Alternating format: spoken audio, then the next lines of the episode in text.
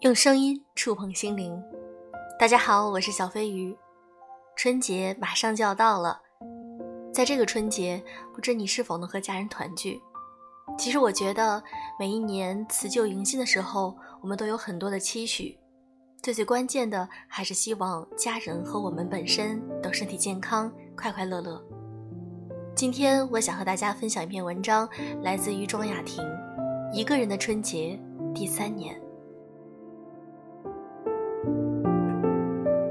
我有一位姐妹是武汉人，二零二零年的春天，她买了大年三十下午的机票。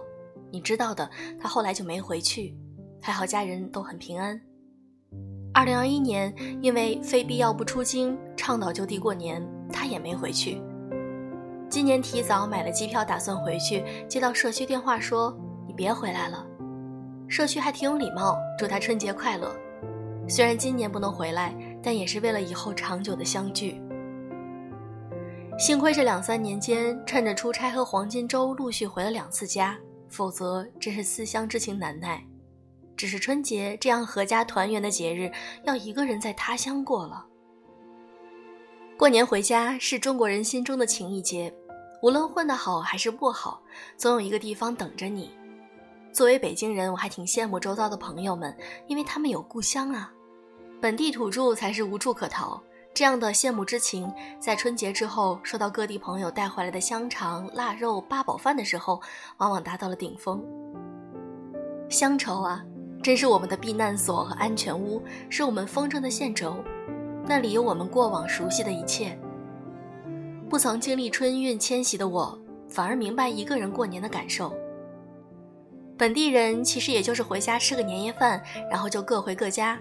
这些年，亲戚们也都想开了，聚完就不再串门儿。一个春节的大部分时间也都是自己过的，但这不是没有情节吗？也没有那种积攒的思念，安全感来自想要就可以得到，于是就变得日常了起来。剩下的就是如何度过这宝贵又寂寞的假期时间了。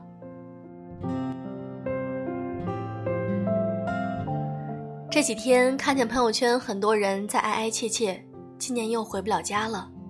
可呐喊完之后，只能闷闷地接受现实。也有些人会感到奇异的轻松，不用拖家带口、跋涉奔波，不用回乡发生激烈的价值观碰撞，不必被催婚相亲，也不必亲戚攀比。真是几家欢乐几家愁，思念是相同的，连苦恼也都是类似的。我们就是这样慢慢习惯了一个人的生活，慢慢习惯孤独是人的常态。我问了好几个朋友，过去两年的春节就地过年是怎么过的？大家都是把不回家的朋友们聚集在某个人的家里，一起做饭、吃饭、喝酒、看电视，欢欢乐乐，相互取暖。可是今年也不太敢了，在有确诊的城市里，你不知道哪个小区会突然封起来。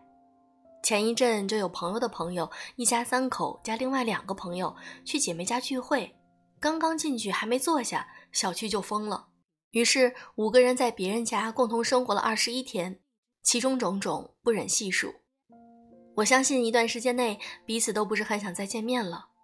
我听朋友转述，那姑娘解封了就跑去公司上班了，因为连自己家的孩子都不想再多看一眼。所以你说，万一相聚要从大年初一相聚到正月十五，也是挺可怕的。稳妥起见，真的要开始适应一个人度过这个春节了。其实也没什么难的，毕竟一个人过了情人节、七夕、中秋、春节，他又何难？我们是怕一个人过节吗？我们是怕不能自由的挪动，没有旅行，没有人相伴，没有其他可替代的方案。前几天我问了大家一个问题：除了搞钱之外，你觉得二零二二年还有哪些事情会困扰到你？很多回答是健康问题，不能自由的旅行。无法疏解不安。其实，在我看来，一堆问题往往是一个大象引发的，就是我们没有其他方案。身体不好就会导致心情不好，不能旅行也会无法疏解郁闷。不确定的事儿越来越多，突发情况越来越多，就会让人不安。不能相聚也没法排解这份不安，这就是没有替代的方案，没有出口的当下，以至于我的问题基本上是废掉的，因为。大家最后可以确定的是，算了，还是搞钱吧。在二零一九年以前，回家过年这件事没有这么充满救赎。那时，我们看到很多人会在世界各地游荡，有年轻人在抱怨不想回家，强行融合代沟。那时候的营销号还在教大家怎么怼亲戚和收拾熊孩子，无数人在此时此刻开始研究原生家庭的种种。而此刻，二零二二年，一切都变得那么难得。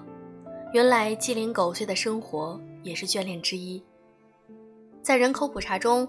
我国的一人户独居家庭已经超过了一点二五亿。无论你是否情愿，家庭原子化的时代确实到来了。就算我们有那么多的乡愁，就算我们依然希望阖家团圆，可是总有这样那样的原因，让我们越发感觉到孤独是一种常态。尤其是在疫情第三年的开始，各种各样的阻隔让孤独更加发出声响。也就是为何今年大家格外渴望可以回家过年吧。可事已至此，我们终将要学会着和孤独相处。每年我在新年的时候有一个保留曲目，叫做《家居华容道》。和华容道游戏一样，我会在家拖着家具在房间里转圈圈，看有没有更好的位置摆放。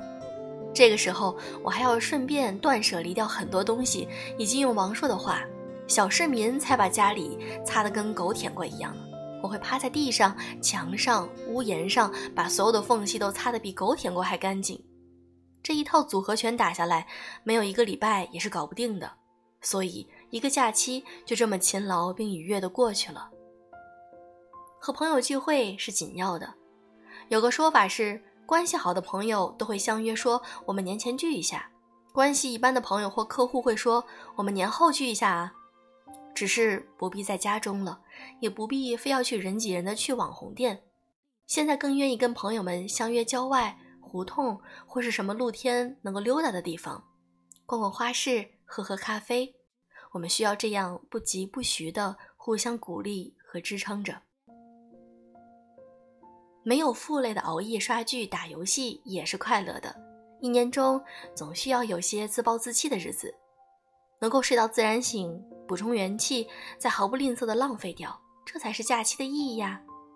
说实话，很多人平时就是这么过的，那就不要在春节期间加戏，觉得自己好惨了。我觉得最重要的是，每年我们需要一个独处时梳理自己。这一年我是如何度过的？在当下的生活里，我的首选优先项是什么？赚更多的钱，有更多的爱。是否要将锻炼和体检都排上日程？有没有打算换一个城市去生活？我还可以怎样换一种生活方式呢？一个人的时候，这些想法都会悠悠的浮出水面。这是一个难得的时间点，可以安静的窥视自己的内心。我们这一代人，往后不会像我们的长辈那样有那么多兄弟姐妹和亲戚。我们的乡愁渐渐的也不再具体，我们终究要一个人伸出触角去体会这世间，就像现在这样，依然饱含深情与爱意。此刻的你是否已经准备躺平迎接春节了？你是跋山涉水在艰难的回家路上，还是在超市准备年货了？不回家的你有什么计划吗？准备回家了，你想好了怎么应对父母的各种问题了吗？你是否还野心勃勃的想要出游呢？不管怎样，只要不自苦，就是很好的生活了吧。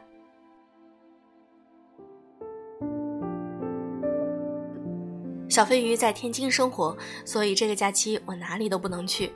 虽然不能旅行，但是我觉得只要能陪伴在家人身边，就是非常好的一件事情。